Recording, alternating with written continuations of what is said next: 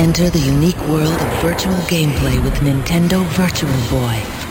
The first three-dimensional stereo immersive 32-bit video game system ever. Virtual Boy is so advanced it can't be viewed on conventional TV or LCD screens. Virtual Boy comes with the Mario's Tennis Game Pack, featuring a three-dimensional court with depth that only Virtual Boy can deliver. Play singles or doubles in either one or two-player mode. Nintendo Virtual Boy, a 3D game for a 3D world.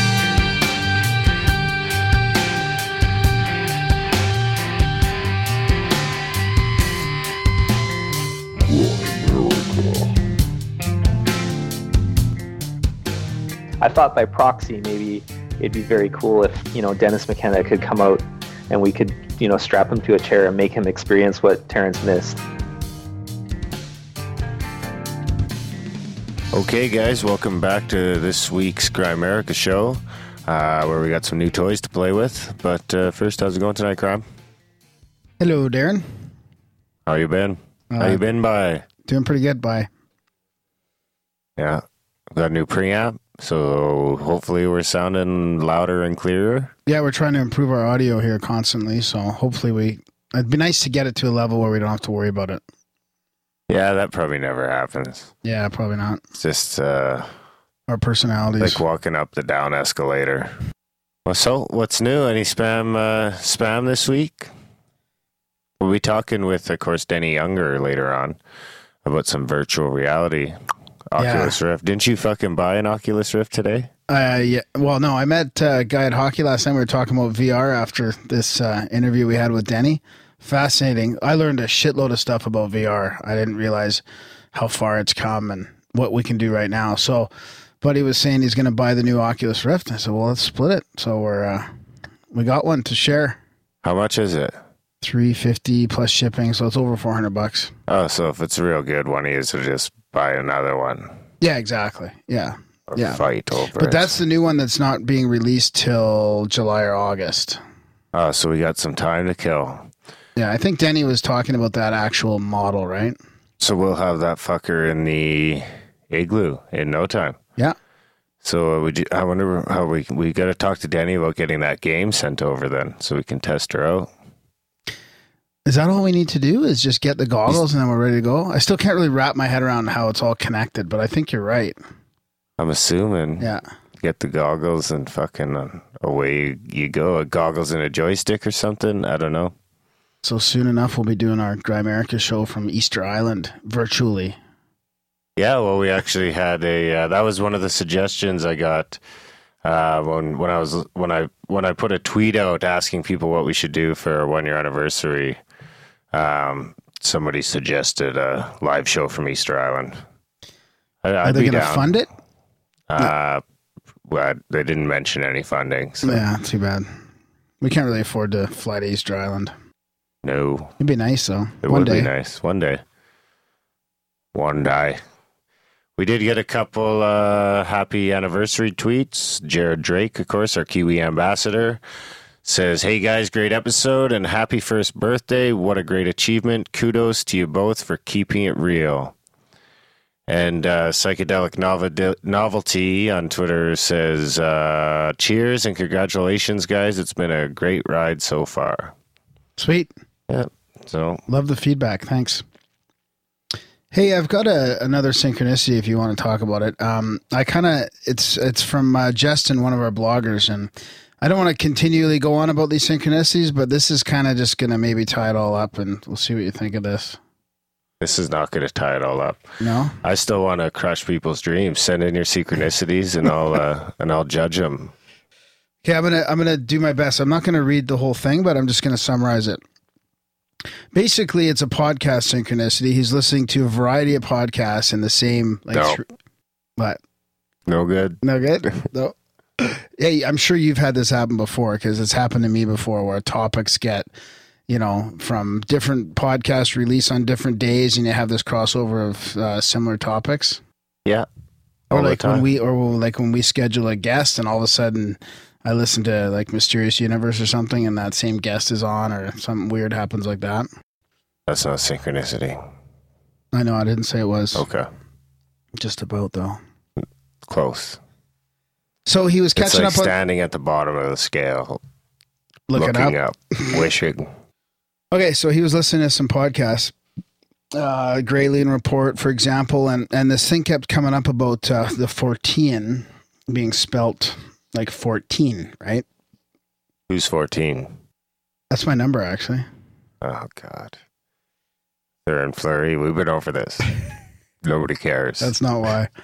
Anyways, um, so then he started listening to another, and he got a shout out on the Graylian report. So he was pretty happy about this shout out, right? And then he got uh, another shout out from another podcast who was also mispronouncing 14. They called him 14 Mind. Justin's one of our bloggers, and his uh, his blog name is 14 Mind. So he's been called 14 Mind. 14 mind.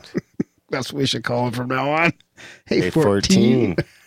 So Is that the synchronicity? No, and then and then a, a couple other podcasts you listened to um, had some synchronicities along the same thing. So I'm going to give you the summarized bullet points that he said, and let, let me know what you think. So this is this is the summary. Three different podcasts recorded separately and released on different days, all listened to by yours truly, which is him. One Thanks. right one right after the other within a time frame of a few hours. Okay? A personal shout out to yours truly, followed by a tale of mispronouncing a word used in my pseudonym on one of said podcasts. Another personal shout out to yours truly, followed by the mispronouncing of said word in my pseudonym on a following podcast. A random mentioning of a government program that triggered the name of said project, and another mentioning of the same government program that triggered the same response as before on the fo- podcast following the first. Ah, I'm going to give it a two because I'm too confused. I didn't do a very good job of summarizing it. No. Sorry, Justin. Love you, buddy, but it's a two. Too confusing. I hope his fiance doesn't get upset. She's actually caught up on all our episodes, and he says, uh, "This is a woman who I've tried to get to listen to a podcast before on my own more than one occasion." I guess what I'm trying to say is that if you can get her attention, you're doing something right. Yeah. Well, thanks, Justin. So thanks, Justin. Sorry, buddy, I butchered your synchronicity there, but uh, and made it a two. Graham made it a two. I know, buddy. We've had some together ourselves, and I know it was more than a two. I'll give you like at least a six for that. You don't get a scale, Graham. Your scale just goes from five to twelve. So looks like uh, looks like we're gonna roll over the money bomb. Uh, it's not set in stone yet, but uh, probably gonna roll over to the end of next month. Um, Can you explain to people what that is? uh, yeah, it's our 50-50 donation segment. Um, you can check out grimerica.ca slash moneybomb for all the details. There's some uh, no donation necessary options there and also some subscriptions. So um, we should try and pump the subscriptions out. It's five bucks a month, comes with an email address and gets you in the money bomb every every month. So jump on that and we can start giving away some cash. Yeah, it's just a, a way to help us support the show, right? We do have expenses here and stuff, and uh, you know, THC the Higher Side Chats has started this whole concept off, and and they're doing well. They're giving away uh, a few hundred bucks every month, so you know, get your money in, donate. Half of it will go well, not half of it yet, but some of it will go to us, and at least a hundred bucks will go back to somebody that uh, that follows the show. Some will go to the Oculus Rift. Yeah, that's out of my own pocket, buddy. Sweet. All this shit's out of my own pocket. That's how they get you. yeah. Hey, I've got. Uh, I, I want to say hi to my friend Rye in Mexico. He's the guy that actually, uh, when we started off this whole podcast, he's the guy that had the orb video after his sweat lodge experience. That orb in his living room. Is that the one on the YouTube channel? Yeah. Fucking YouTube trolls, man. Anyway, yeah, that's one of the first things you ever posted, I think. Yeah, yeah. So uh, he's he's living in Mexico now. Um, he he he did a uh, ayahuasca ceremony, so I was hoping to uh, read it. Is that all right? Absolutely. All right. So here's what he says. It's very strong and intense. The ceremony was fantastic. It was approximately eight hours, and it was held by the Church of Santo Daime. We've heard them talk about that before, right? That's one of the two main churches that does ayahuasca ceremonies. This specific ceremony was called concentration. There was three doses of ayahuasca, whereas there usually is only two, and they're spread out over eight hours. The ceremony was held outside, mostly under a large teepee. The men were on one side and the women on the other, creating balance. There's a center table that had 13 people and were constantly singing and using rattles. They were shamans, holding the space, and they were guiding you to a beautiful experience. Though I could not understand what they were saying, I found out that the messages and guidance I received was exactly what they were saying. As Randy, that's his uh, girlfriend, told me on the ride home when I told her about my experiences. When I put my hands to my eyes, I could see some amazing geometry, which was made up of plants and stones. Then every time I closed my eyes, I was whisked off into another life, full on in depth. At one point, I was like, I want to see if I have control over these other lives. And in one that was taking place in ancient Egypt, I tried to control it. And I started to get very sick and nauseous. It was as if I caused a strain in the timeline, and a slight change from the past would affect the here and now. At one point late in the ceremony, after the third dose, I gave up. I was like, I can't do this. I can't follow this path. It's too hard. And I just said, that's it. I'm done from the spiritual journey. I finished the ceremony and I was, it was amazing. And maybe it was just surrendering to it all. When I got home, I stopped at the nearby convenience store.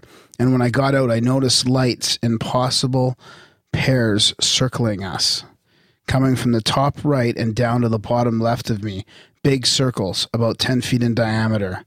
When we took Peanut for a walk, that's his little dog, I noticed that there was a small light particles raining down from the sky onto us. And then I also noticed, no, I also saw what could only be described as a bird of lights flying by. I saw it for about 50 feet, 50 feet, then it disappeared. I also saw a stick handle or a stick slash handle looked like it was made out of oak. The wood was dark, perhaps oiled, and it looked like it was either coming out of a Randy's back or it was in a carrier on her back and it was only there for a couple seconds before disappearing. So he says, I did get one strong vision. I saw two fighter jets, older ones, such as the ones from Vietnam, but one was all black and the other all white.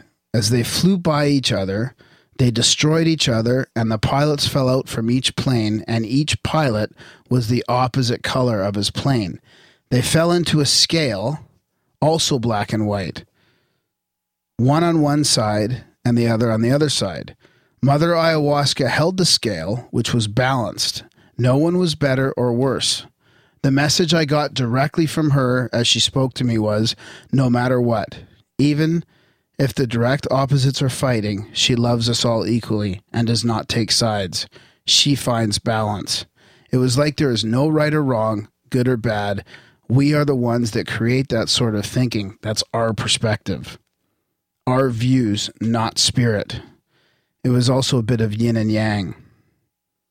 Also, that we have to start seeing each other and everyone as real brothers and sisters. Once you take on that mentality, your perspective changes and you start coming more from a place of understanding and love. Like bring you love. So I I thought about um, when he was in that Egypt timeline. Like, what if he's actually? And I've heard this recently on other podcasts where when you're doing this uh, entheogens and and this type of psychedelic experiences, that you actually could be creating uh, a rift in a portal or something, or you're able to see stuff that is actually real, but in our normal state, you can't. So, what if he's actually, because space and time is only, only, it's all one, right? So, what if he's actually in Egypt, sort of uh, peeking through that veil, and people could see him as an entity, like a shadow person?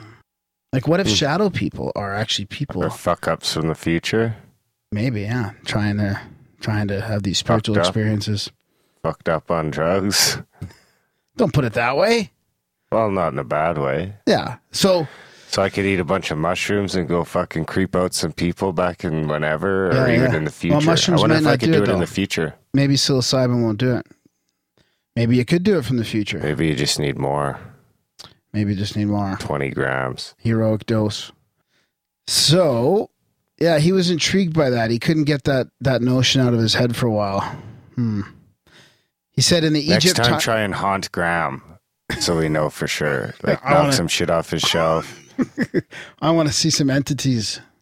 Cement teeth? Yeah. What's that, like a cement ghost? entities. So, um, in the Egypt timeline, he saw a river flowing very near the pyramids, and I was trying to and and what does he say? And as I was trying to control was the flow of the river, whether it was speed or direction.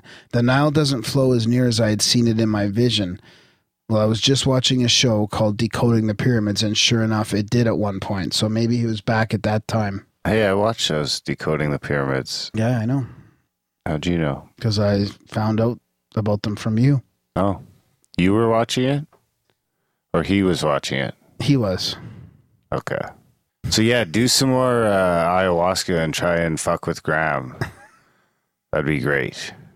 So, what'd you think? Pretty uh, interesting experience, eh? What do you Yeah. think about the black and white and Mother Ayahuasca? And Seems racist.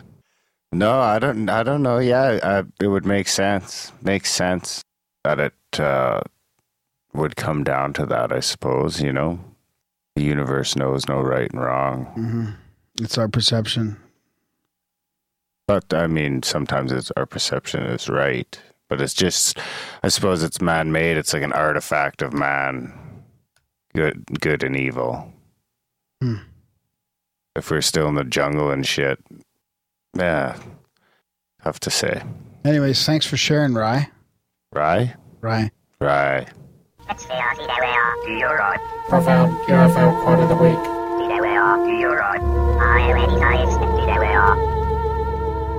All right. Well, it sounds like it's time for the UFO quote of the week. What do we got this week, buddy? You're lucky. I just found it. So I'm nice lucky. try on the surprise. Yeah. Um, how am I lucky? Well, because I wouldn't have been prepared. Well, that'd be good for me. Yeah, That's a s- small victory. Yeah. All right. There are too many independent eyewitness reports to ignore.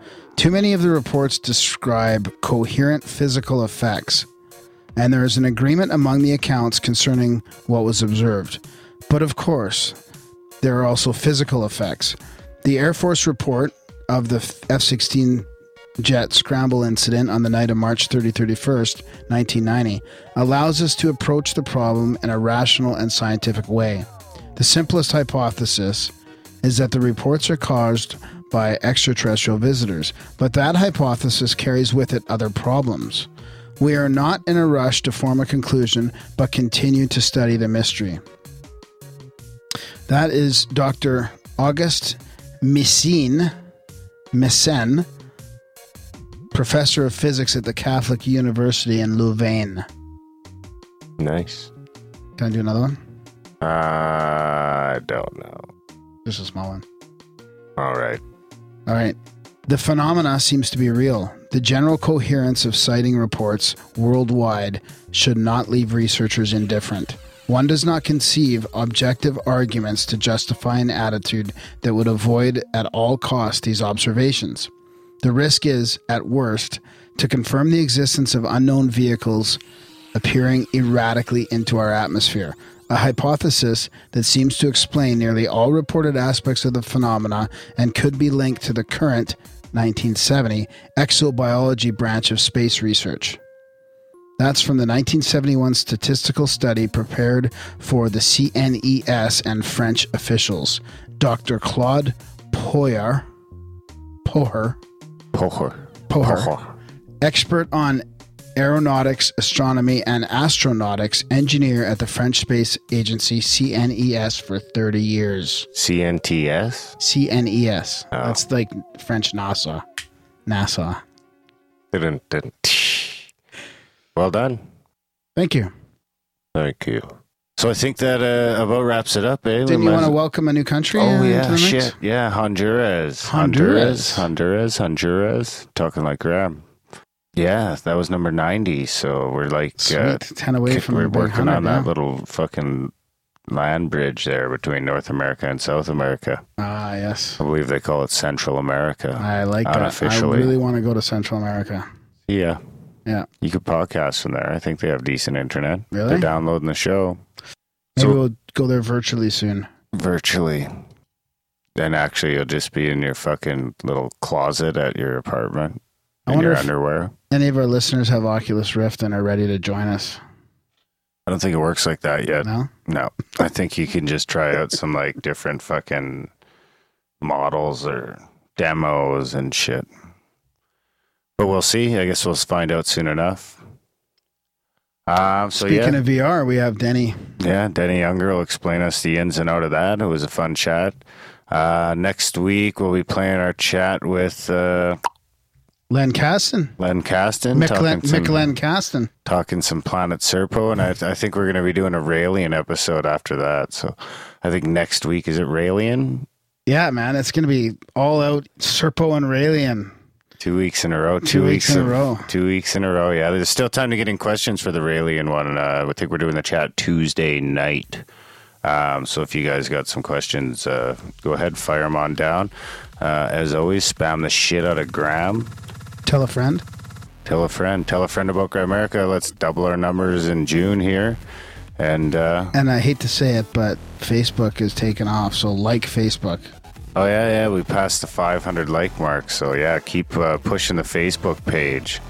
And uh, yeah, let's spread the word. Spread the uh, hegem- hegemony. Yep. Hegemony. Hegemony. Hegemony. Depends on how you Hegemony. want to pronounce it. Hegemony. I like Hegemony? hegemony. It sounds right. dirty. All right, guys, enjoy the uh, chat with Denny Unger, and we'll uh, pick you up on the other side.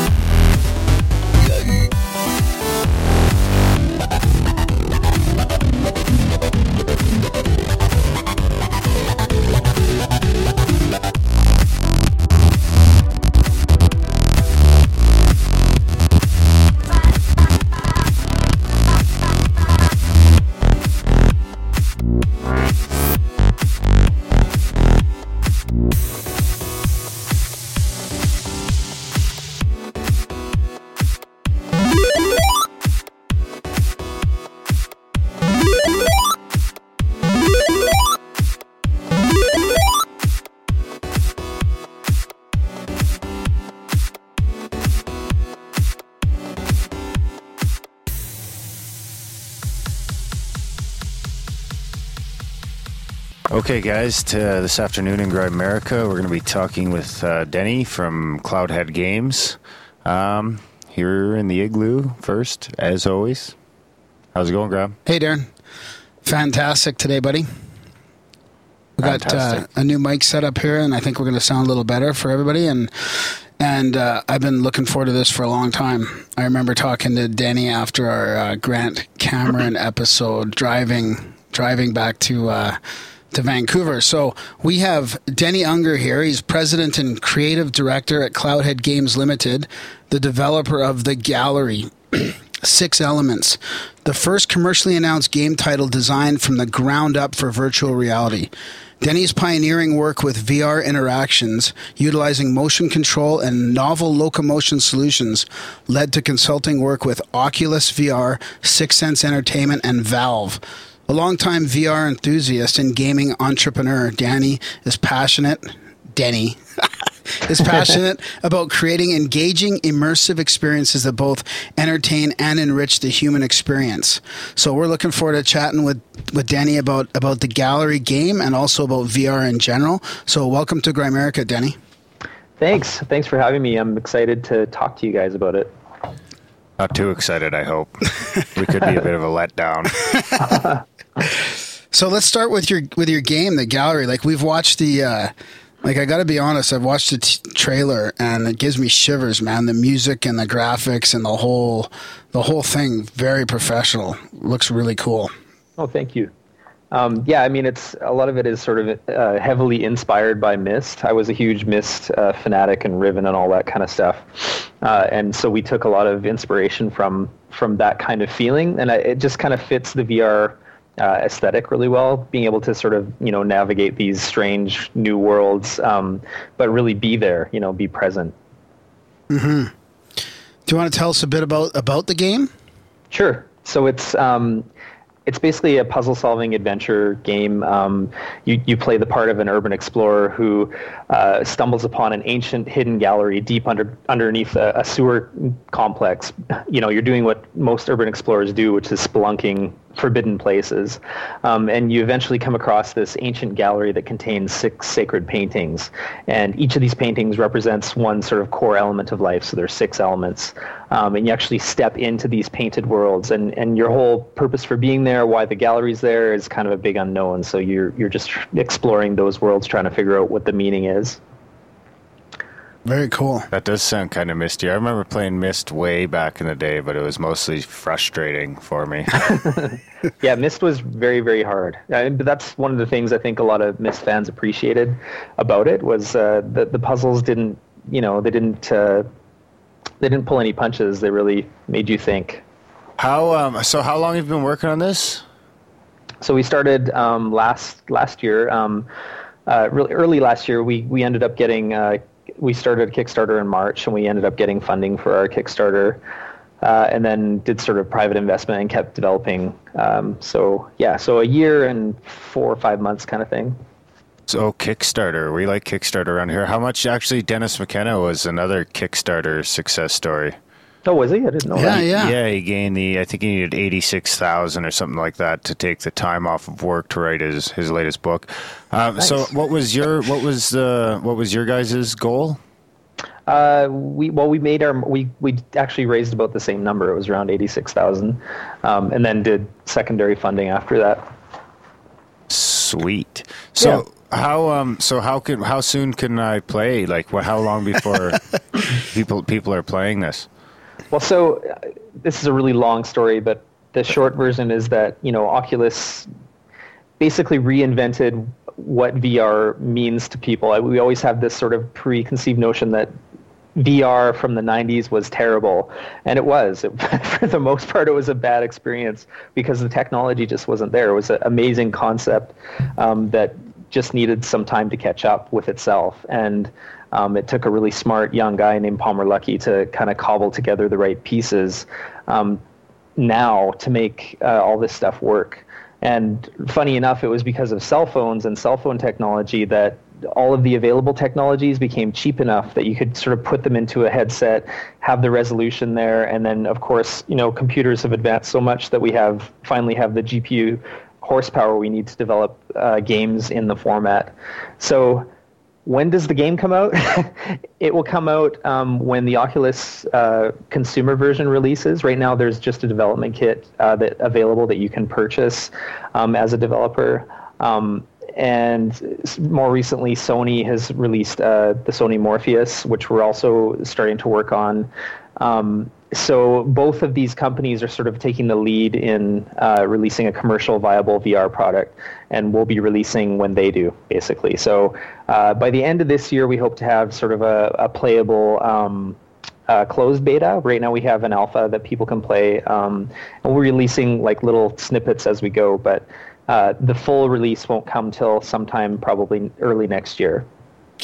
Cool. So your your game will be um, you'll be able to play it with different uh, uh, components like Sony versus uh, Oculus or whatever?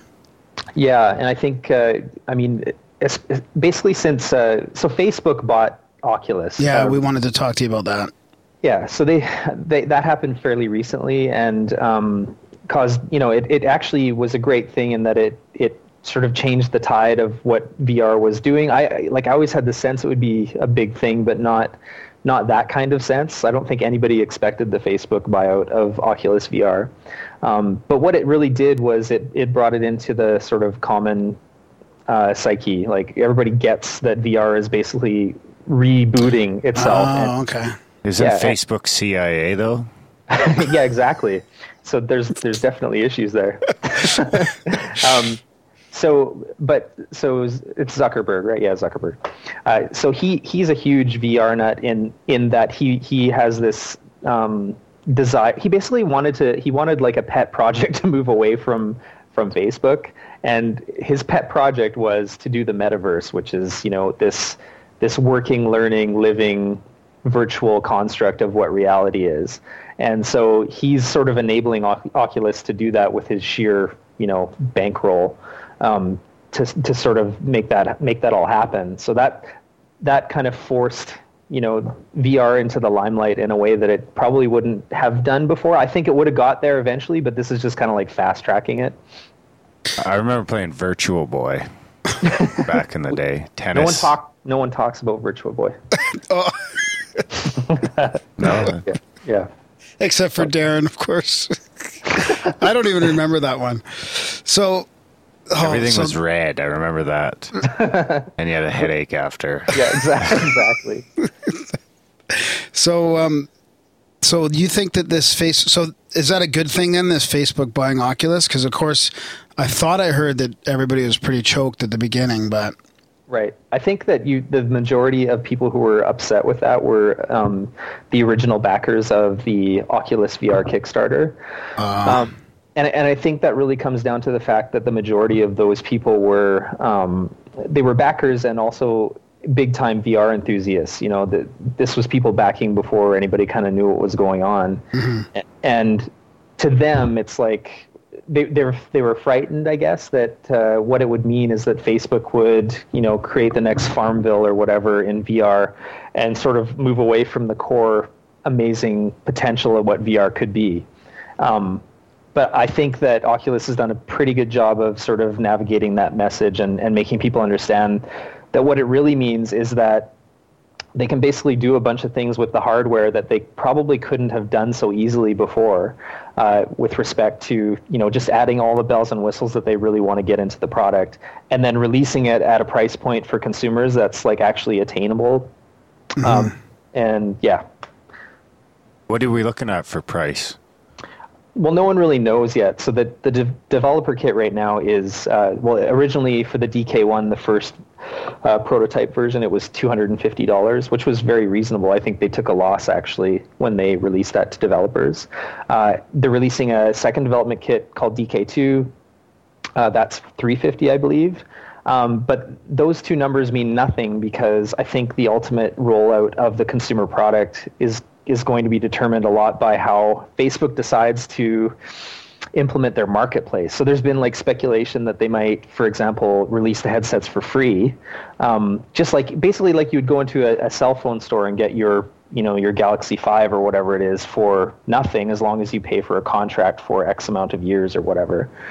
So I think that's kind of the there's all kinds of strange ideas floating around, but I think the the bottom line is that everybody wants it to be dirt cheap so that it's accessible to everybody.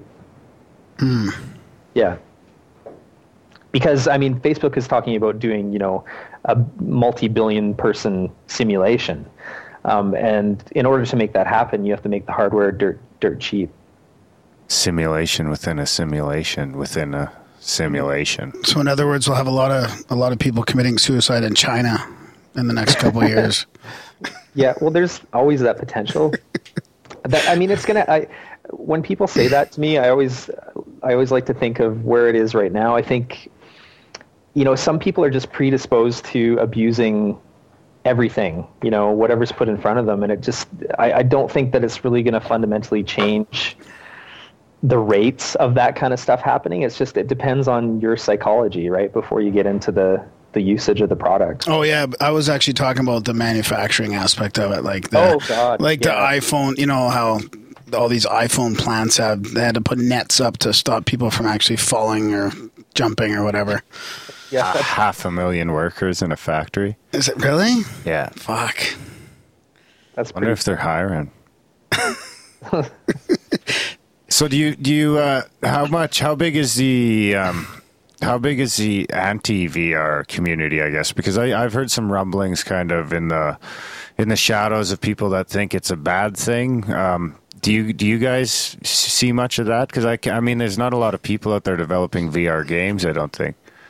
that's that's a really interesting thing. I think this is all going to start unfolding in the next two years. Really, um, once the product goes commercial, uh, you, it's going to be a. I think there's going to be a lot of hysteria about VR and what it ultimately means to society. But but like every major technology, every sort of major achievement that humanity undertakes, it it always it's always a black and white yin and yang thing, right? There's always good, there's always bad, and I think VR is going to be no different than the internet that way. There's there's some tremendous positive impl- implications, and there's some tremendous dark impl- impl- you know bad shit. yeah, yeah. So, yeah. have you guys had to address some of the physiological or physical symptoms after long-term use of VR? That's interesting. We've, I mean, we've been we basically had our heads in the headset six hours a day for a year and four months. Right. That's um, a pretty good sample size. yeah. Um, and aside from. That's probably the average teenager. yeah. Uh, aside from like, you know, having rift burn, like a rash around our face where we're wearing our headsets, um, I, I, don't, I actually don't think there has been any sort of negative. Uh, long term. I mean, maybe it's too soon to tell, but uh, so far we've been okay. Um, there's like this burn-in period. It's really interesting when you're working in virtual reality that it's it's like the first couple weeks you, your brain doesn't have a context for the experience, and so it is it is very um, disconnecting. It's very strange. It's very exciting, and your your brain's just simply trying to come to terms with what that all means. And a really interesting. It's like the same ramp that everybody experiences. Like over a period of two weeks, you you slowly your brain builds this sort of natural filter for the experience to the point where you're just you're put on the headset and you realize that oh I'm in VR now and that's everything's fine. Um, so there's like this natural sort of burn-in period. Hmm. Yeah, that makes sense. Is there also a transition after you remove the headset to kind of get back to reality? No, uh, initially, yes. Uh, I guess it's been a while, but um, there's there's like this um, subtle euphoria. Um, uh, mostly, I think it's just excitement, to be honest. But um, but there is a bit of a, a, physiological disconnect between what you just did uh, and coming back to, to the real world. I've had people say, you know, who have who've not done it before, that they felt um, a little bit spaced out or they felt um, like maybe they shouldn't drive for a little bit or you know mm-hmm. weird stuff like that.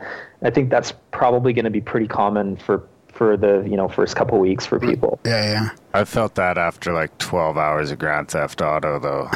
Yeah. Oh yeah. regular 2d cramped up in the back room. Right exactly. Um, I just realized I didn't answer your previous question, which was uh, what headsets is it going to be released on? So Oculus, uh, Sony's Morpheus, and I can't mention the other ones, but there's a there's a few really strong contenders who are also releasing headsets, um, and I think most indies who are developing for the format right now are just trying to kind of get a sense of what the market will be. But what the thing that's like uh, absolutely solid is that VR is going to be a massive ground title shift uh, in the whole uh, in in a number of markets. So you know, entertainment, training, education, podcasting, uh, military.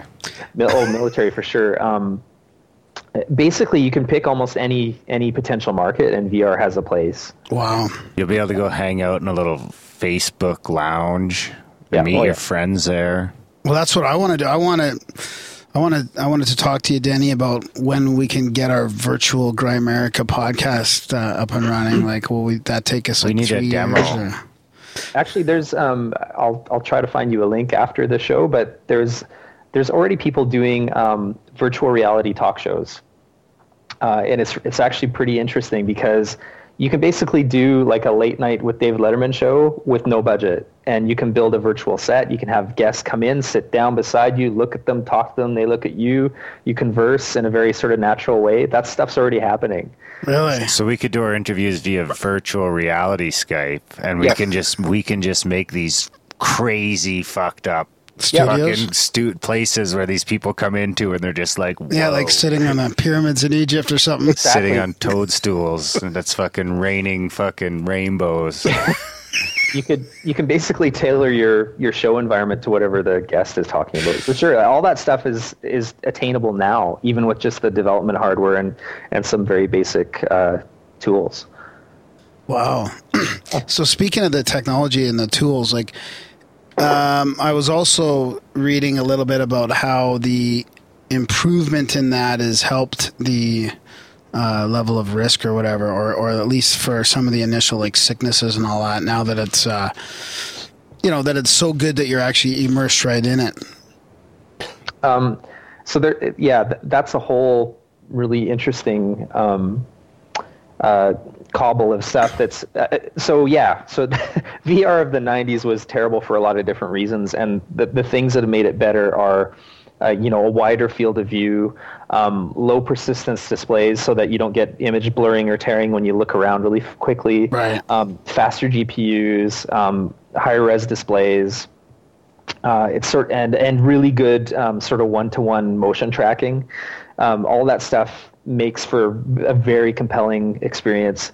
Um, one of the things that they didn't quite figure out was well, how do you handle uh, rotation in, in VR. So, like v, right now, VR, if you're sitting down and you're sitting in front of your computer on the couch or whatever, and you're looking around in a VR space, it tracks all of that very naturally. You can look up and down and left and right and tilt your head and all that stuff, and it will Mm-hmm. track track one to one. But they didn't figure out what happens when you try to rotate your body right or left without actually rotating your physical body.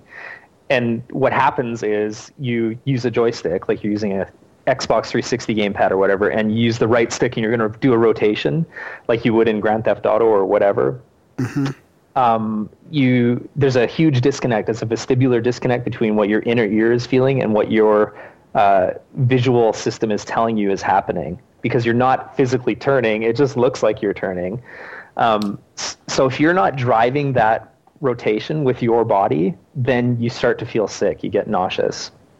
So, so that's one of the things that we had to work really hard on over the last year, and it it en- ended up with us building this thing we call uh, VR comfort mode, which basically it what it does is it simulates what a dancer does when they spin, and they a dancer s- spins, and in order to avoid getting sick, they spot in the distance. They're always keeping their head and their eyes locked on one point in the distance while their body rotates.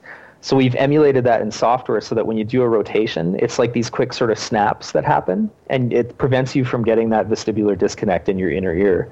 So do you Um, still have to use a joystick to, to move around? so there's two ways to to navigate and VR is a real mind screw that way because you kind of have to account for a whole slew of different locomotion modes.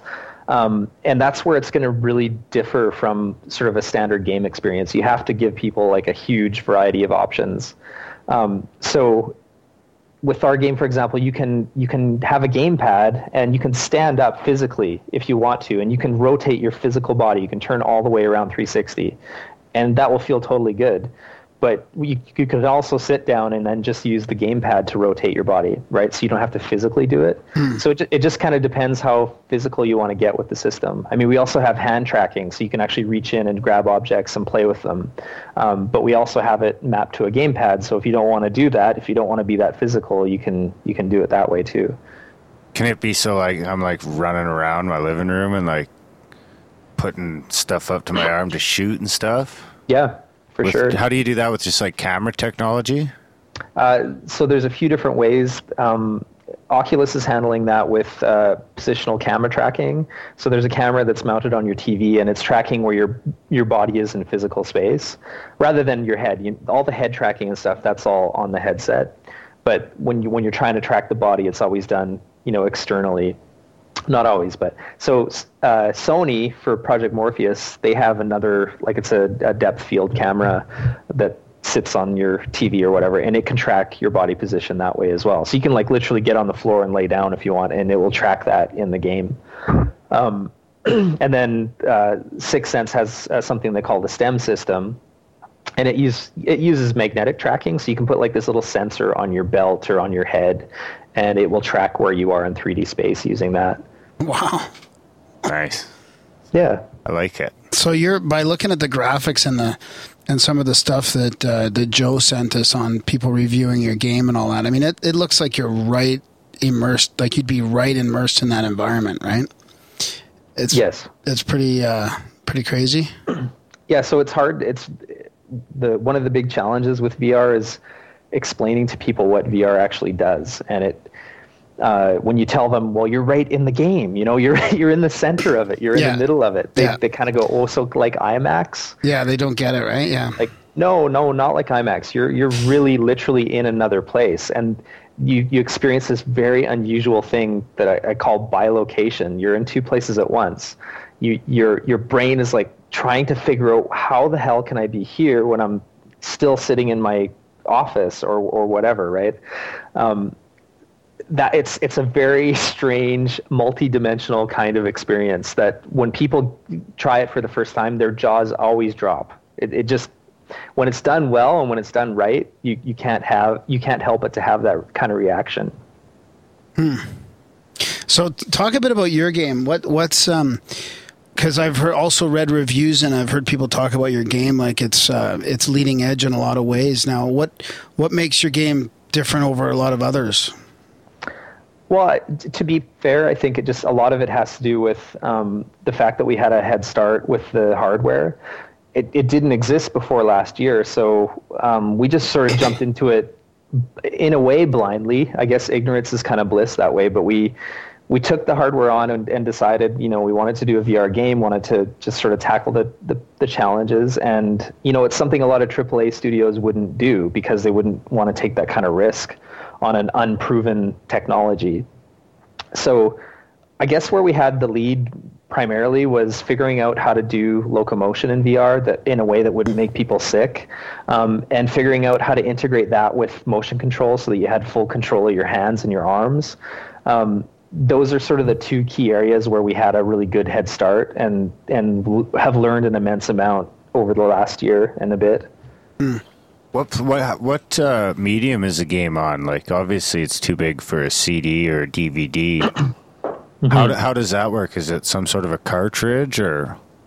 No, it'll be so it'll be uh, on PC. So um, through the Steam marketplace, uh, Valve has a marketplace called Steam, and uh, you know they're like the biggest PC game marketplace there is, and and you can basically upload you know any size of game onto there, and it will like download it from the cloud onto your computer. So PC will be our sort of primary market, and then uh, the PS4. They also have a digital marketplace. Um, I'm not totally sure how we'll be going, uh, sort of getting our game through them. If it'll be through that marketplace or if it'll be a physical, uh, like Blu-ray or something. What kind of sizes are we talking about? Well, so that's a big challenge with VR. Uh, but one thing that you could get away with in, in old school game design was you, you could really kind of cheap out on your textures and the resolution of graphics that you're observing in a 3D space. In VR, you can get like literally within like a centimeter of an object, and it feels like you're doing that. You know, you're looking right, right that close. So every texture in your game that's going to be scrutinized, you have to have you have to be able to upres that, you know, to a realistic scale. Unless you're doing something that's more abstracted, Right. uh, like in terms of a game style. So so file sizes quickly ramp up in VR. So I, I can't give you a final number on how big it will be, but I, I do have a sense that it will be probably a bit bigger than the standard sort of game. So I don't even know what the games are these yeah, days. we're not really yeah we're not really the gamers these days. I've been playing um, Golf Stars on my phone quite a bit lately. Golf stars. um, I was. I'll, I'll boot up Steam and try to find like a sort of common file size, but it'll be um, you know over a hundred gigs or whatever. Holy shit! Yeah. I was gonna say a couple gigs, but wow, that's crazy. Yeah, that I is mean, that- crazy. What what what could you even you can you put a hundred couple hundred gigs on a Blu-ray? Uh, that's a great question. I don't even know. Um, let me see if I can find Elder Scrolls Skyrim. Um, So- that's that's pretty good. So what about um, what about your game? Like I I've heard that your game is is you know develop you're developed for VR right up right from the get go, right? So are these other games then going to try and and um, convert from whatever platform they have now into VR? So yeah, uh, they will, and they'll do a terrible job. Actually, that's that's probably like the the worst taboo you could do uh, for trying to give VR its like best chance at succeeding because there if we've learned anything over the last year it's that there are so many subtleties with learning the language of VR that you can't you just can't port an old game to work in VR and expect it to feel good. Right, It- right. there's so many things that that that happen perceptually um, that can make people feel terrible that it just in most cases it doesn't work i mean Right, there's right. always there's always a you know portability sort of ratio. Like it, if you spent a lot of time on X quality of a game, you might be able to get it to work well in VR. Um, but I, do, I have a feeling that most companies won't be willing to dump that kind of time into it.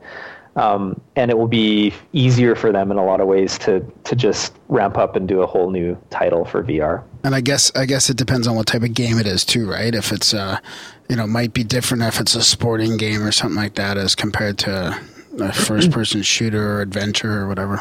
Yeah. So the the funny thing about first person shooters in VR, um, so Half Life Two, somebody had converted Half Life 2 to work in VR. Actually, Valve converted Half Life 2 to work in VR. Um, and it was a really interesting experience because you're basically running at completely unrealistic speeds. Like you're running at like 30 miles an hour. You'd never do that in real life. And so the consequence of that is that it, it the accelerations and stuff while you're in it feel too too fast, too crazy, uh, and it really burns you out when you're tearing around corners that fast. The other really weird, interesting consequence is that when you're shooting a person in VR, uh, it has a whole different psychological weight. And this sounds really airy fairy, but it does. There's a there's like oh, this no, not at all. Yeah, there's a, there's this consequential weight of, of shooting at somebody in virtual reality that feels very visceral, and it's it's that filter of you sitting at a distance from your monitor is completely removed from the experience, and suddenly you're face to face with a being that at a distance looks like a normal human being and it really feels like they're there. Their proportions are there they're you know how far away you are from them all feels right. So when you're taking a shot at somebody it's like you get burnt out really quickly so it's like after 20 minutes of doing that having a gun battle you come out feeling fatigued and i think Dirty. Yeah. yeah, potentially. And I, I actually do believe that there's some potential for creating post-traumatic stress disorders in virtual reality. I mean, there's there's great potential for treating that in VR as well, but I think the the opposite holds true as well. I think somebody's going to get screwed up mentally from an irresponsible developer pushing things too far in VR. So And you you can to- get Blu-rays up to 128 gigabytes Right. already, and that's just what Wikipedia says. So I'm sure you can even get bigger than that. So I wonder if that's like is I wonder if that would sort of raise an ethical dilemma in the fact that you know these kids might you know sure it's hard to kill pull that trigger the first couple times then it gets easier and easier and easier i wonder if that if that would uh you know come out of the game and make it easier to shoot someone in real life I think this is going to be a huge topic in virtual reality over the next five years. What are the moral impl- implement- implications? I can't speak. Yeah. there's going to be virtual gun laws Virtual gun. Laws.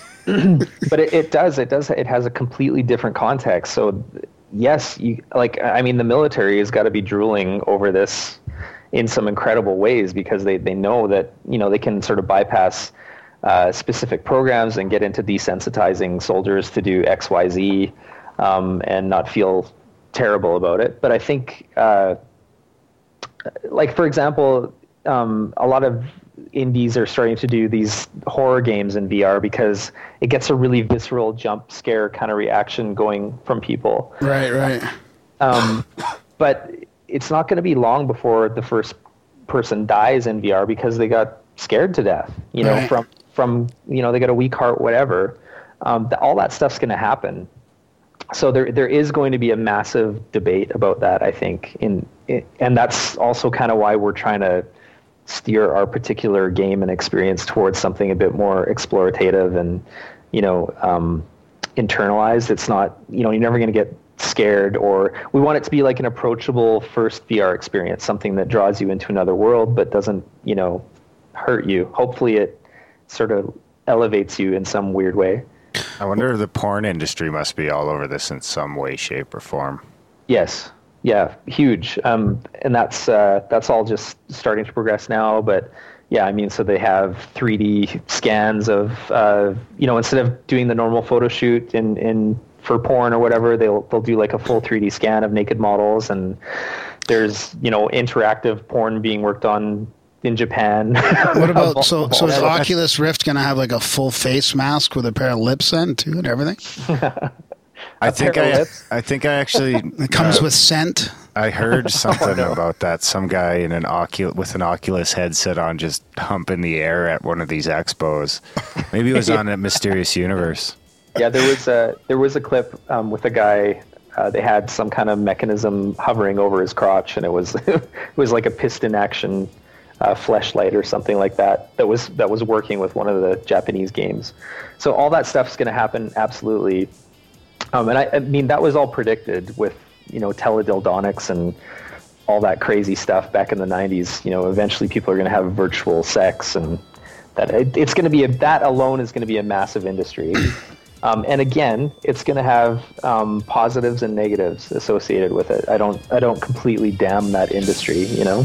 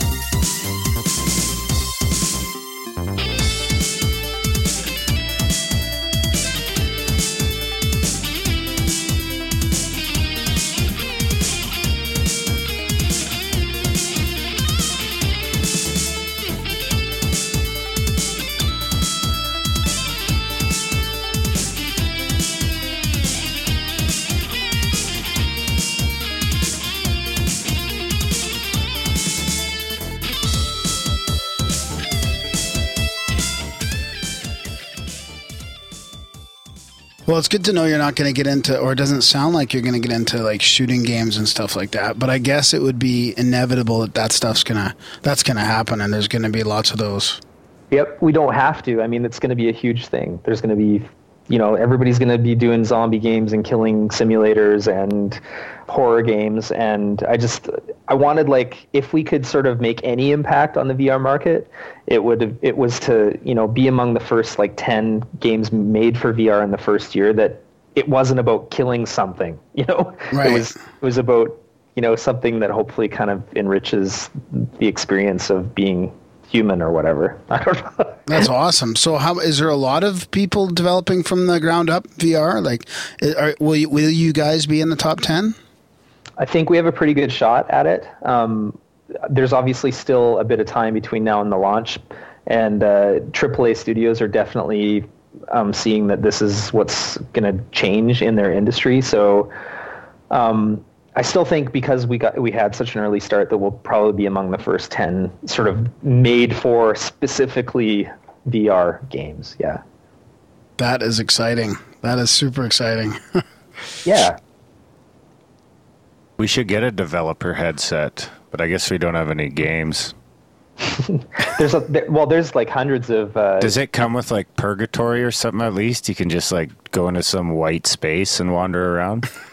there's actually quite a few um, just sort of cerebral you know very, very small experiences that so there's like hundreds and hundreds of developer indie developer um, experiences that you can download if you have a rift um, so that alone is is a ton of fun and it's a great learning experience too just seeing what people how they're pushing the technology and what what you can kind of do perceptually what do you have like- to do to be considered a developer?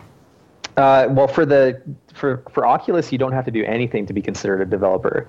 Um, they've basically done this open door policy with uh, getting development hardware. If you have 350 bucks for DK2, you can throw it down, and there you go, you're done. Really? Yep. And then we can get these hundreds of different things online. Oh yeah, and they're all free. Wow. Yeah. Because uh, we were talking on our last podcast about autonomous sensory meridian response, and it's like a. Uh, Right. uh, if you, so you've heard of that before? That, that's where like they whisper and stuff. and Yeah, they do- yeah, yeah, yeah, yeah. Yeah, and I guess this this woman who who's all into this stuff is uh, she's developing stuff with virtual reality people too, and I don't really know how that's Yeah. going to work, but I guess it'll incorporate into your experience or something like that. I did see that video. I, I'm sorry, I can't remember her name, but I, I did see um, the experience that they were trying to build. It looked really intriguing. Yeah. Yeah, it was some kind of, uh, from what I remember, some kind of uh, flight through the the cosmos, and she's talking to you, and you had to go into cryo sleep or something like that. Yeah, yeah, look, look, it looked pretty neat, actually. Yeah, it sounds it sounds like you could do a lot for all kinds of stuff, including meditation or relaxation too. I mean, you know, if you could whisk yourself off to your favorite place in nature, yeah, and uh, chill out. I mean, that could be a good way to uh, slow everything down too. Virtual so, tu- tourism. Yeah, virtual tourism. Yeah, we should get out in front on that. yeah, you should. I mean, there's already um, there was two things that I wanted to do in VR, and one was either you know make make a, a Myst like game, um, or or do um, relaxation tools, um, and and basically that you you know have like five different settings that you could walk into, and there's nothing to do in that environment other than just relax. Um, and and that I've already seen coming. I, I was just at uh, the SVVR conference in uh, San Diego and sorry San Francisco, and they had uh, there was two guys working on those exact kinds of applications, and it was awesome. So I was in the stressful, busy convention hall, and you know running a million miles an hour, and I saw this guy's little demo. I sat down, I put the headset on, and then I was on a beach, and there was someone you know telling me these very calming, uh, you know, going through this sort of meditation, guided meditation and uh, I felt great when I was done. It was five minutes in the chair, and that stuff is is going to have a profound effect on a lot of people. And that's still going to be for like us normal people when they when they come out with the commercially available headsets, right? Yeah, yeah. This is all this is all stuff being developed for that explicit pers- purpose, right? If anyone can get one for 350 bucks, I'd I'd say it's commercially available right now. It is. I mean, Oculus is kind of playing coy with that whole thing. Like they're saying, yeah, this isn't a commercial thing, but yet it is. Really, I mean, the the DK1 not so much because it had lower resolution optics and there was a couple little hardware issues, but the DK2 that they've they're releasing next month is uh, it's a commercial product. I tried it twice and um, the resolution's there, the comfort is there. It's got you know positional tracking all sorted out and um, yeah, it's it's a commercial product. What are, what are some of the differences we would see, like if we get into your game with Oculus and then we switch over to Sony Morpheus? Like, obviously there'll be some sort of difference, but will it be noticeable or will they all be just sort of the same? um, it's hard to say when they finally come out with the you know their end commercial product. Right. Uh, um, but right now they're pretty much on par. Morpheus and Oculus they have the same qualities, the same sort of resolution, same field of view. Um, Morpheus has full positional tracking, whereas Oculus has sort of like a limited positional tracking. With with Morpheus, you can literally get up, stand up, turn your body around, lay down on the floor. It tracks all that stuff. Whereas with Oculus, it's more like a seated. You can lean your body over, and it'll catch all that that kind of motion um, but you can't really stand up and jump around. Hmm. Uh, but but in terms of just the experience of wearing the headset and what you're seeing and perceiving, they're very very close. Um, Oculus does have one thing above Sony right now in terms of just their development hardware, which is they have something called low persistence, which is it, it basically um, blanks out frames as you're rotating your head so that you don't get any motion blur. Mm. So there's still a bit of motion blur with the the Morpheus, but I'm you know pretty certain that Sony's smart enough to figure that out by the time they go commercial. Wow. I want one. Yeah, now we're just fantasizing here in the in the studio in the igloo. Yeah. Uh, so if people wanted to play your game, um, where will you be demoing it next, or are you going to be in uh, any conferences coming up? Um, well, we might be at E3, uh, but I, I, don't actually know for sure yet. Um, our next certainty is um, we'll be at uh, PAX Prime in Seattle in August.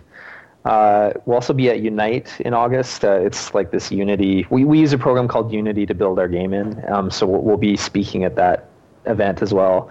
Um, and I believe we'll be in at SIGGRAPH in Vancouver in August as well. So we have kind of like three events in August that we'll be hopefully showing what we're working on. And and people could actually do like a little uh, demo there with, For with sure. game. Yeah. Yeah. Yeah. Absolutely. Can you go ahead? No, I just wanted to know a little bit more about your game too, right? So you you have the six elements, and then there's also that education. Uh, what was the the part you had your game? Uh, what's it called now? The one on your trailer, uh, edu- I can't remember what the guy. Oh, the the exploration school. yeah, that's it. The exploration school. Yeah. Right. So we, we built that just for our we you know we had a number of backers from Kickstarter, and so we we built basically like a, a pre-alpha that they could play, and that was the exploration school. And really, what it was was, I mean, we built this big warehouse, sort of like this fun zone they could go into, and they could they could climb a climbing wall and and shoot hoops in a little crappy arcade. And there was we did like this '80s bowling alley where they could go bowling, and there was a movie theater, like a like a really you know lo-fi dirty couch movie theater and you could throw beer bottles at the screen and all that all that kind of stuff we actually had a room uh, that you could find lower down in this warehouse where uh, there was Oculus headset sitting on the table, and you'd pick it up in VR, put it on your head, and then you'd actually play a VR game in VR. So we're trying to like go levels down into it. It reminds me of lucid dreaming.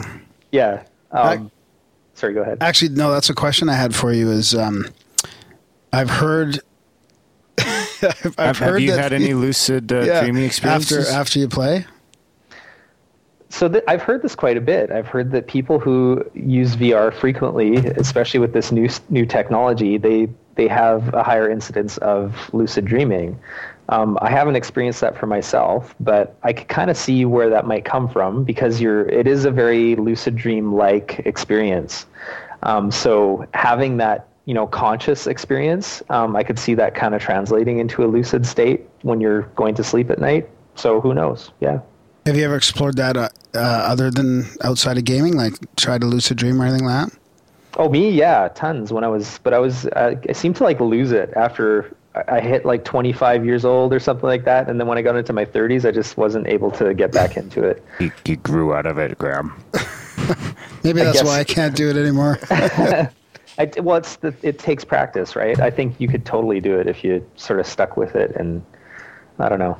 Lucid dreaming is an amazing thing. It's it's virtual reality without all the hardware.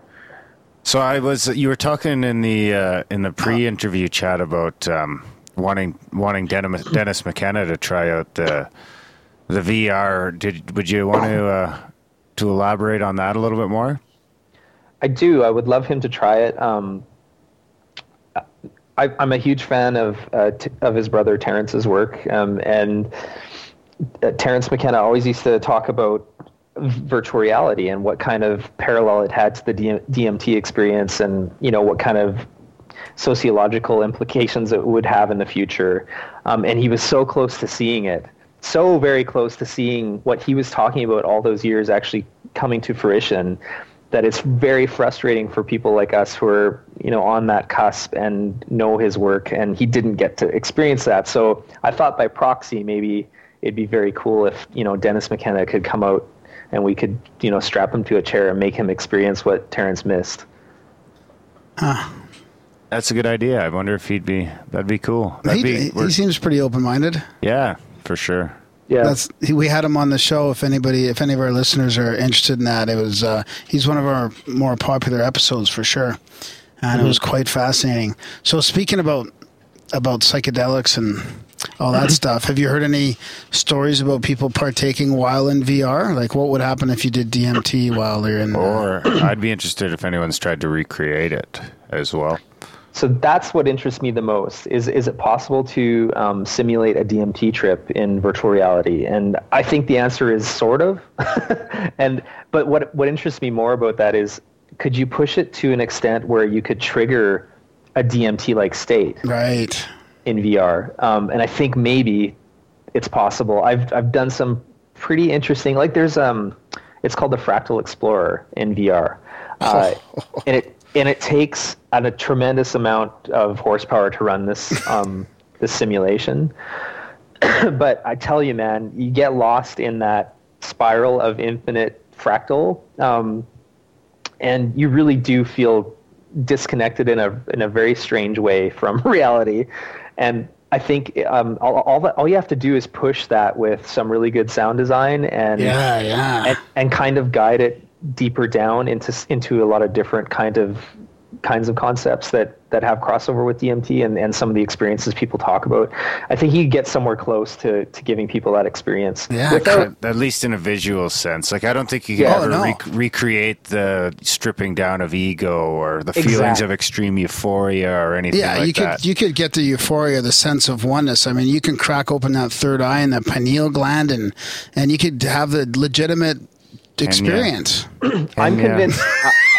well, let me put it this way: I'm convinced that at very least in VR, you can give people um, that the you know the thing that astronauts talk about, the overview effect, when Oh you know yeah, they see because I've I've already done simulations in VR where you know you do the Earth to scale and you float yourself in, in space and you absolutely get that sense. Like holy shit this is and you, you you feel your sense of personal scale within that simulation. So I think you can give people little elements of that experience. And I think if you if you can string enough of those little things together that I think you might be able to trigger something pretty interesting. And then I could go on mushrooms on my coffee break. exactly. That's but that's true. You, I, I really do think that in vr there's this opportunity to create um, almost like psychedelic experiences that enrich you as a person i, th- I still think that you can get get to that. Um, and it's it's stuff that would it's like sort of like a, a feedback loop of stuff that would you know sort of make you internalize different thought processes. Even if you're not you know being forced down that rabbit hole by a drug you're still getting sort of the the at least you're getting the visual and and sensory input that you hmm. pro- would get from that kind of experience. Hmm. And that might be enough to to push it over the line hmm. Or maybe like VR. Yeah, like that could end up being a meme of VR instead of drugs, right? You know, Yeah, I. well- I think number two guy we should get in this is Edgar Mitchell. Then get an an, an ex astronaut in there. Mm-hmm. oh yeah he'd be a good guy to go Then in we'll VR. fill him full of mushrooms. so so Terence McKenna was he actually talked about this quite a bit. He talked about how to how to use virtual reality as like a simulated drug trip and and how you could what the implications of that might be. So I'm very interested in that and if I can push elements of that into what we're working on, I am going to. Um, so it's already kind of on the books, right? we'll see how far we can push it. That is that is awesome. So, so you're so after this game that gets released, the gallery, and then so is that what your next thing is? Like, what what's your plan after after this? Like, what's your kind of well? I mean, it must be hard. Everything's must be moving so fast in the industry, but you'd like to do some more of this uh, crazy development and other types of things. Yeah, I, I- to be totally honest, I'm not 100% sure what I would do after this. Uh, there, there's there is so many potential ways you could go with VR. I mean, it really it's cracking open a, a it's cracking open every door in in human culture. It's like you, you can find a place to insert VR into everything. That's what's so spooky about it. And that's why it's going to have like a radical transformative effect on humanity in a very short period of time. Now that the technology's finally caught up, it's going to be a radically different world in five, even five years than it is now. Seems It's like gonna- every two years these days there's some crazy shit's coming to market or this is happening, self driving cars and Yes, I mean if if you're looking for pointers for the you know the um, oh god my brain isn't working. If you're looking for pointers on the road for um, the singularity, this is definitely one of them. Yeah, I was just gonna say that singularity sounds so much closer when we talk about this. Yeah. So it, that's the the most profound thing about VR is that uh, people can basically leave the constraints of the physical reality and create their own rules in their own reality, and that is tantamount to being a god on some level. That and that's the freakiest thing about it. That's really where we're moving as a as a society, and people just don't know it yet. It, this is all going to happen in like five years. Yeah, wow. So can I, I ask you, I got to ask you about Grimerica as a virtual reality podcast then. So, so what would it take for us to do that? We would have to get something on, on this, uh, like Valve type, type website and develop some sort of virtual environment and then have everybody who wants to be in there have their own little set of glasses and then that's it. We're good to go. So um, that's it. yeah, yeah, super super easy. um, so I, I think it's very very likely that uh, at least from Oculus, um, you'll see kind of like a a bit like the App Store for Apple in that Ah. way. You'll, you'll kind of and so podcasting and stuff will kind of fall fall into that context. Ah. So, so if you want to download the Grimerica app, that would be your sort of entry point into the experience. Um, and so you guys would just uh, you'd, you'd be working just like you are now. You'd be sitting in your office um, or wherever you do your podcast from, and you would uh, boot up you, your igloo. I mean, and you would boot up your server, uh, and you would you would already have created your virtual environment, and uh, you'd dumped your avatars in there. Um, I, I mean, all this stuff. Um, there's already a precedent for it, and it's all doable. It's very doable. And you invite virtual guests, and they come in and they pick their avatar, and then they, you know, pre-show, and then they come in and they sit down, and you have a very sort of organic conversation. You look at each other, and you're both there, and it'll track you, you know, your eyes and all that kind of shit. We should make it so it's just this igloo. It's just Yeah. the igloo, but in VR, and we'll cram like And 40 just, like, people in all here. over the. People can just be lying on the ceiling. the, the neat thing about um, the way this this shifts the context of that kind of experience is that you could bring in like 500 people if you wanted to join the show and they could sit in the audience you know you could have a virtual audience sitting there W- Yeah, How that sounds a bit too formal work? for me. I'd How rather does- be in some like external keep- environment. that you could be in the middle of a gladiator arena and they could all be watching you get slaughtered while you do the show or something i don't know Yeah, Watching me, that's a watching better. me slaughter Graham. Run away. How does like overlap and stuff like that work? Like uh, people occupying the same space in VR. uh, you just do like a collision detection and th- th- you just can't pass through that person Would something crazy happen if you did? Like time stop? that'd be awesome no time doesn't stop you just kind of like phase through them like a ghost then you'd feel real weird for a couple of days. So, No. what do you think in like five years? Like PlayStation fours and stuff like that are basically a dead, dead in the water. Like, do you think it'll happen that quick, or do you Well, think they'll always have their place? Um, well, Sony is being very smart in that they're embracing the technology for PS4, so they want VR games on PS4. Um, it- uh, I, I don't know. I guess I'm I'm kind of biased. I'm I'm too biased to ask this question too, but I really firmly believe that in five years. Uh, we'll look at games that you play on a screen kind of like a baby toy. Like it just doesn't compare at all. Like uh, uh, the best example I can give is that uh, I was really excited to play the, the, the last Grand Theft Auto that was released. So excited to play that game because it's like the one I always wait for. And uh, I got it.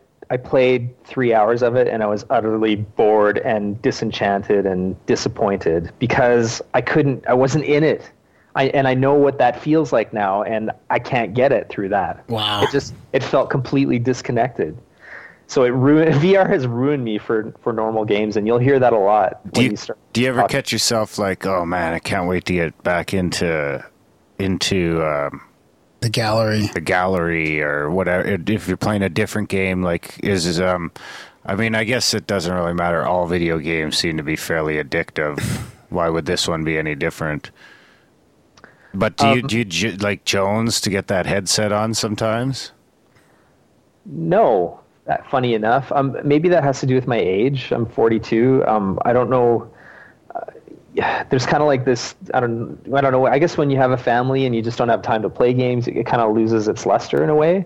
Um, so I don't. I don't have that old addiction I used to when I was in my 20s, say, for playing playing all these games. But what's important to me now as a developer especially in this space is playing like really quality experiences in VR and and for that yeah I'll absolutely be excited to you know play you know whatever the the, the next great VR game is for sure And because it really is you know it's like a vacation it's like a little mini step away outside of normal reality hmm.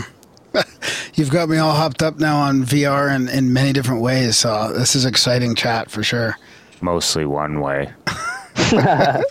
So, is there anything else before we start wrapping this up that uh, you want uh, people to know? Anything else you want to say about your game, or if how can people get a hold of you if they want to?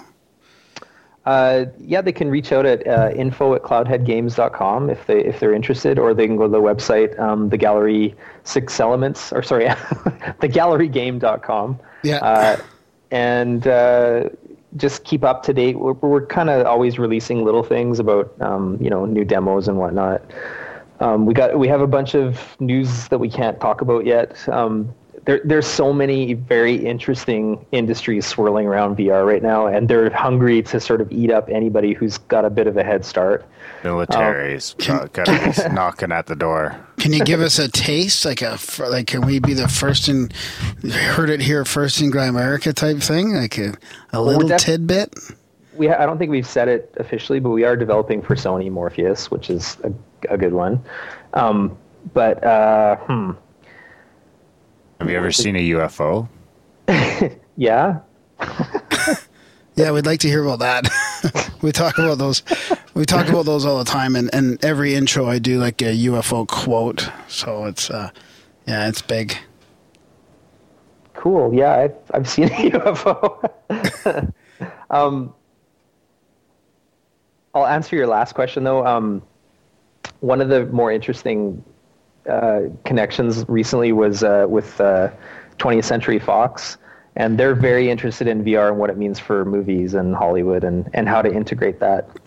Um, so I think in the very near future, you'll see some really interesting stuff coming from studios like that. Oculus movies. See, so I my can't even- Oculus is going to play movies too. That'll make it an easier sell. Yeah, well, I it- can't even imagine that though. I don't. I don't. I can't wrap my head around how that'll be. Well, for ex- yeah, so it's it's actually amazing. It's at SVVR there was a, a fellow there, and I'm sorry, I wish I could remember his name. Um, he and another and one of his partners, they had built this custom 3D, 360 degree camera for the Oculus, um, and they put it in this guy's apartment while he was composing a piece of music, and it was just this you know shitty low rent apartment with a interesting view and there's stuff strewn all over the floor and this guy's smoking and he's writing a song and you're sitting in his apartment with him and and for all intents and purposes you'll, you're there you are Wow. sitting in his apartment um, movies are going to change in a radical way and i actually think that that's going to be 50% of the market You'll If- be able if- to be the star of your favorite movie. Yeah, it could be like sort of like an interactive play, or you know, you'd be in the middle of the battle at Helm's Deep or whatever. It's it's all there, man. It, it's that's the most. It's almost more exciting in some ways, um, just because the, it's such a visceral, you know, real kind of thing. Um, Sounds kind of scary too at the same time. How, Yeah. how, how so? Intimidating. How I so? don't know. It'd be crazy. Yeah. Instead of just families sitting like in a row so they can actually see each other out of the corner of their eye while they're glued to the television, they just won't even be in the picture. So Take off your headset. yeah. It's like, oh yeah, totally. you guys are here. Like, you know what I mean? Like, there's already couch potato families all over America. Now they won't even.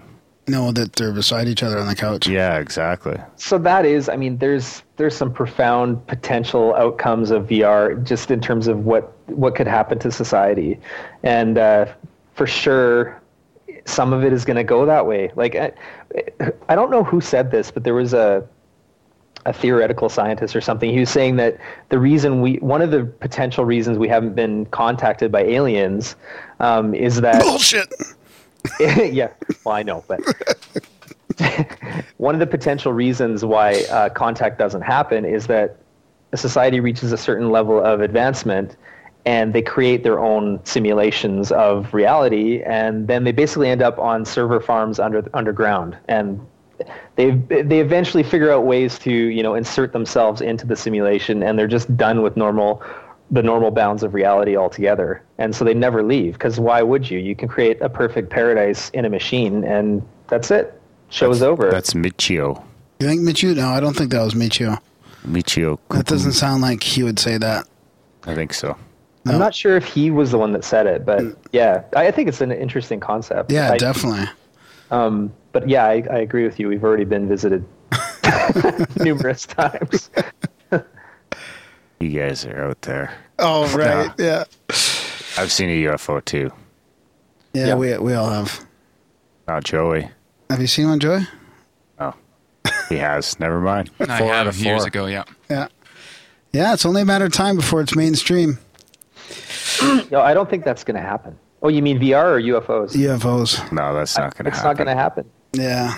It's it's. I've been waiting for that for 25 years, and others have been waiting for 60, 70 years, or 80 years. I. It's just. It, it's. It's been obfuscated, buried, burned, compartmentalized. It's so diluted now that it's just not going to happen. Yeah. I don't We'll be able know. to see VR UFOs, so I- What? Yeah.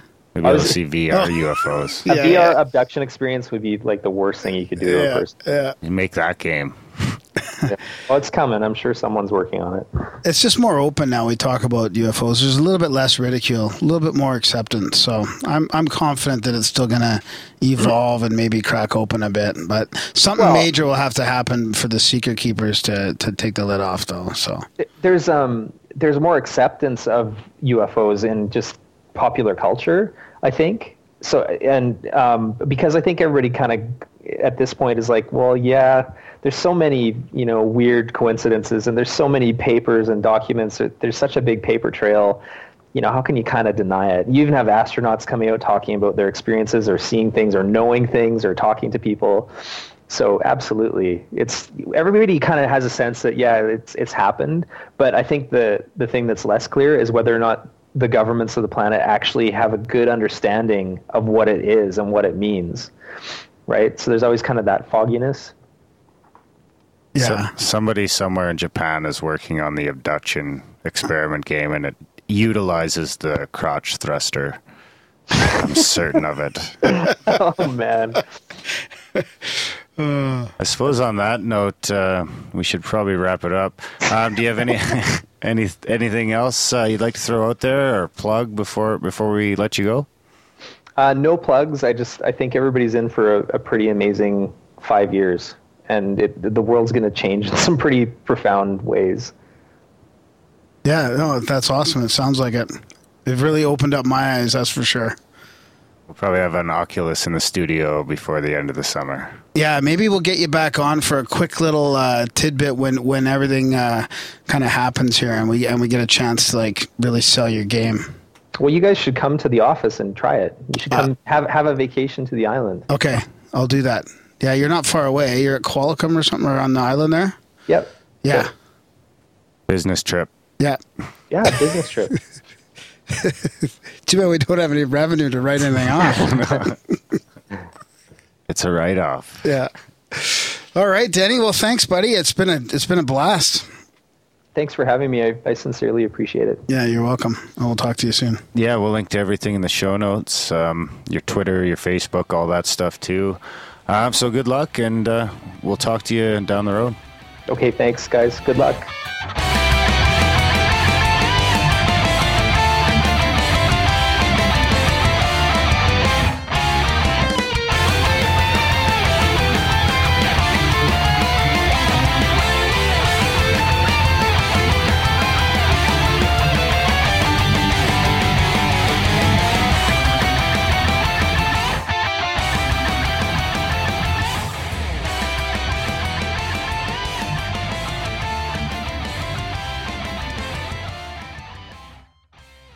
We're back in the Grimerica show after our chat with Denny Unger of Cloudhead uh, Games. Or are we?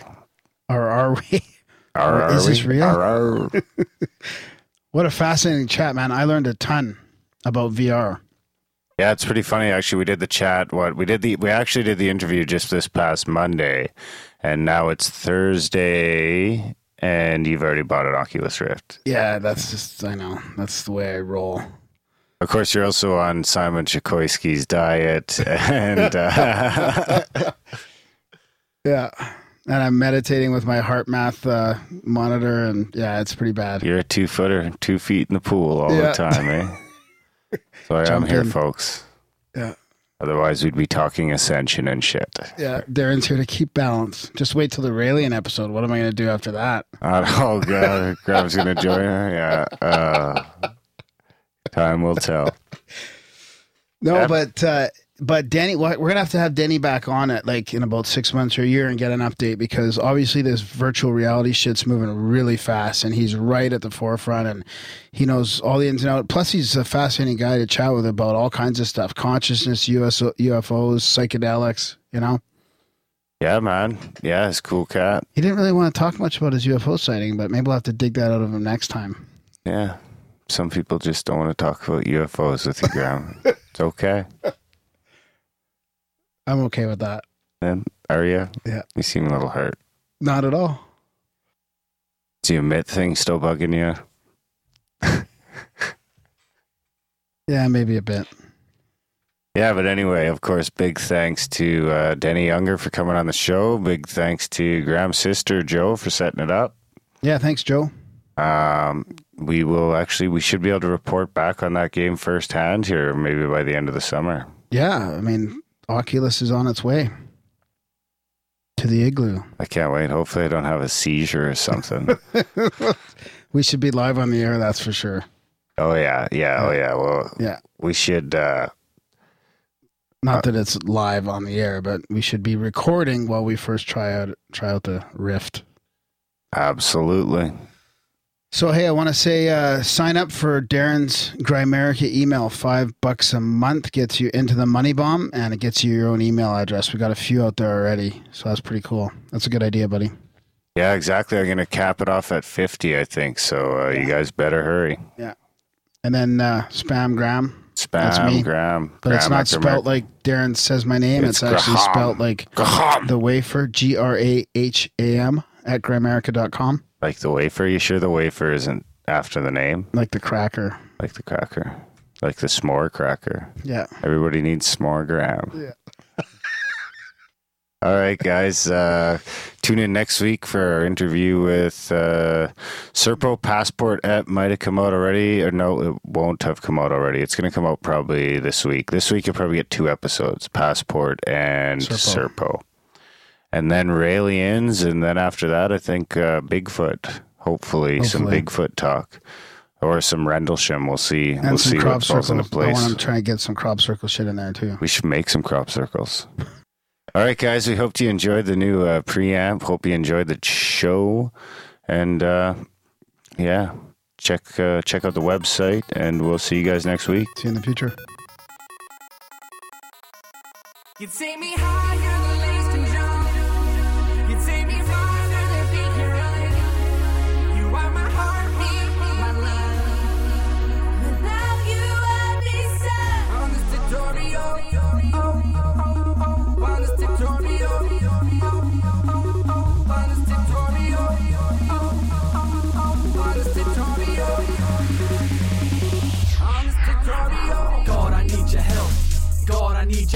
To combat my mortal self. I need you just to finish in my street fight with street lights reveal who I really am, and that's to me I need to see defeated. Really, man, this calls for duty. I'm on my knees, hello. This life is do or die, so I strive for my halo.